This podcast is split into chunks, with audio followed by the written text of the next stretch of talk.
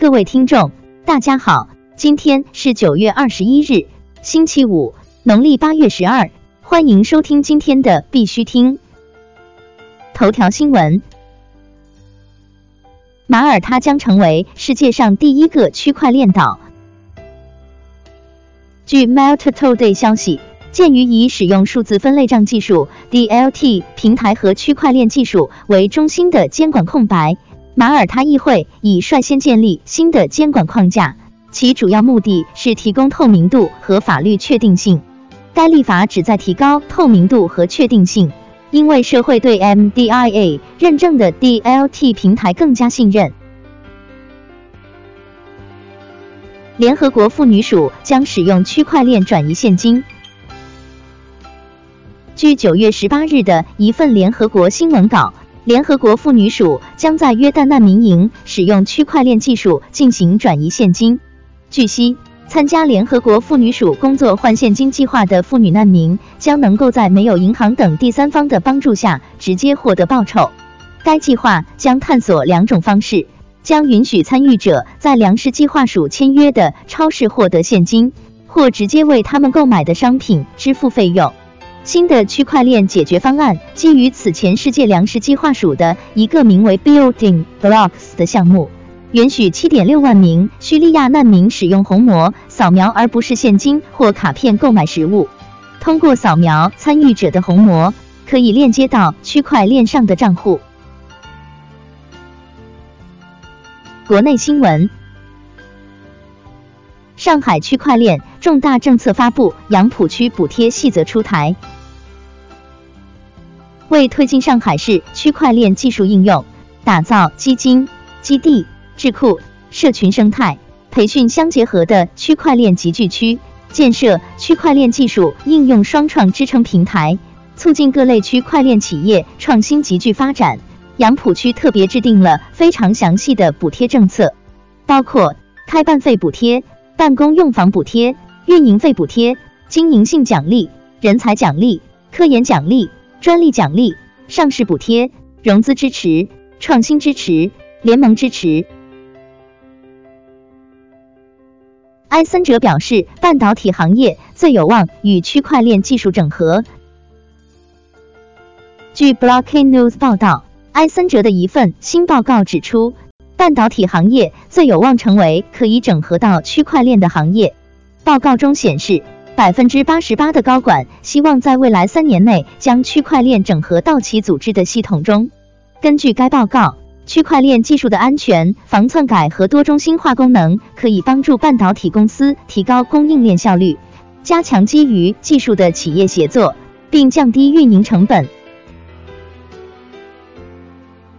信通院表示，亚洲地区区块链项目最活跃。据证券日报报道。中国信息通信研究院与中国通信标准化协会联合多家企业推出区块链安全白皮书技术应用篇，以下简称白皮书。白皮书通过对一千一百二十一项全球范围内较活跃区块链项目的统计，从项目数量上看，亚洲地区以五百九十三项居首，其中中国、新加坡、日本等国家依托其传统金融优势。发展了一批成熟的区块链金融应用。北美地区的区块链项目以美国和加拿大为主，已有大量成熟高的项目和技术应用落地。李林表示，生态更重要的是要产生价值。九月二十日，火币集团创始人李林在中欧创业营第七期开学典礼上分享创业感受，并在回答达林智库等提问时。认为生态更重要的是要产生价值。火币集团已在区块链赋能实体经济上有很多的落地行动。青岛市新旧动能转换重大工程实施规划发布，内容包括发展区块链。据大众网消息，山东省政府办公厅发布青岛市新旧动能转换重大工程实施规划。青岛市北区以老城有机更新催生新产业新业态，打造区块链链湾，发展古经济。金家岭片区突出财富管理特色，推动大数据、云计算、区块链等现代技术和金融融合发展，发展新兴金融业态。清华大学法定数字货币应用试验被叫停，原因不明。此前，清华大学联合阿尔山金融科技公司推出数字钱包校园版，该钱包的下载页面写着“法定数字货币应用试验”。昨日，有媒体报道该钱包已被叫停。清华大学计算机系的学生表示，确认消息属实，关于叫停的原因不明。国际新闻，Coinbase 表示不为公司利益进行自营交易。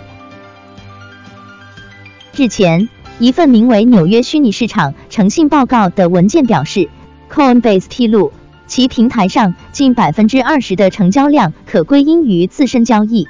今日，Coinbase 在其官方社交媒体公开回应表示，Coinbase 不为公司的利益进行自营交易。美国 SEC 已开启程序，将审理是否批准 VanEck 比特币 ETF。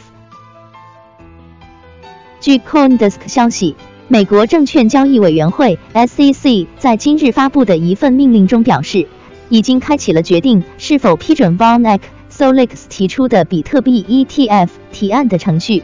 SEC 表示，迄今已收到有关拟议规则变更的一千四百多条评论信。程序的建立并未表明委员会就所涉及的任何问题得出任何结论。委员会寻求并鼓励有关人士对拟议的规则变更提出意见。此前，SEC 于八月宣布将 VanEck Solix 比特币 ETF 提案的最终决定日期推迟了一个多月，至九月三十日。Safe 交易所被盗加密货币被分散至几千个账户，追踪困难。据朝日新闻报道，调查了 Safe 交易所的交易历史后发现，有证据表明大量加密货币是从公司内部的交易账户发送到外界的，并且接收汇款的地址被隐藏了。被盗的加密货币被分散到几千个账户，似乎使用了一种称为混合服务的机制。这使得未来的地址跟踪变得困难。巴西证券交易委员会提出六项 ICO 基本防范措施。据 Token Mentor 报道，巴西证券交易委员会 CVM 在一份新文件中表示，对打击加密洗钱活动表示关注。根据 CVM，打击欺诈的最佳方式是通过加密货币交易所进行投资。这是因为这些交易受到有权限制此类非法行为的监管机构的监督。尽管如此，只要符合法律和监管要求，对其他方式的投资没有任何限制。此外，CVM 还警告了潜在的欺诈行为，并为 ICO 提出了六项基本防范措施：一、软件是否是免费的和开源的；二、该技术是否公开透明，可由任何用户访问和验证。三、是否有任何安排会引起利益冲突，或加密货币的发行人或推动者过度权力集中，或使用了激进的销售技巧？四、加密货币的交易流动性。五、网络的性质、共识和验证协议以及使用的软件。六、开发团队的简介以及他们参与项目的程度。俄罗斯主要银行欲与加密行业合作。据 Cointelegraph 援引俄罗斯新闻网站 RBC 的消息，几家大型俄罗斯银行在与莫斯科交易所的闭门会议期间，表达了对与加密货币和区块链行业合作的强烈兴趣。熟悉此事的一位不愿透露姓名的消息人士表示，俄罗斯对加密货币的需求非常高，但由于缺乏明确的规定，银行的这一需求无法得到满足。出席会议的俄罗斯银行代表与日本、卢森堡和新加坡的监管机构进行了交谈。此次会议由包括俄罗斯最大的银行 Sberbank、Alfa Bank、VTB 在内的游说团体组织。该游说团体的目标是向俄罗斯政府提出管理该国加密行业的建议。今天的必须听新闻播报就到这里，更多信息敬请关注我们的微信公众号“必须听”。感谢各位听众的支持，祝大家中秋快乐，下周见。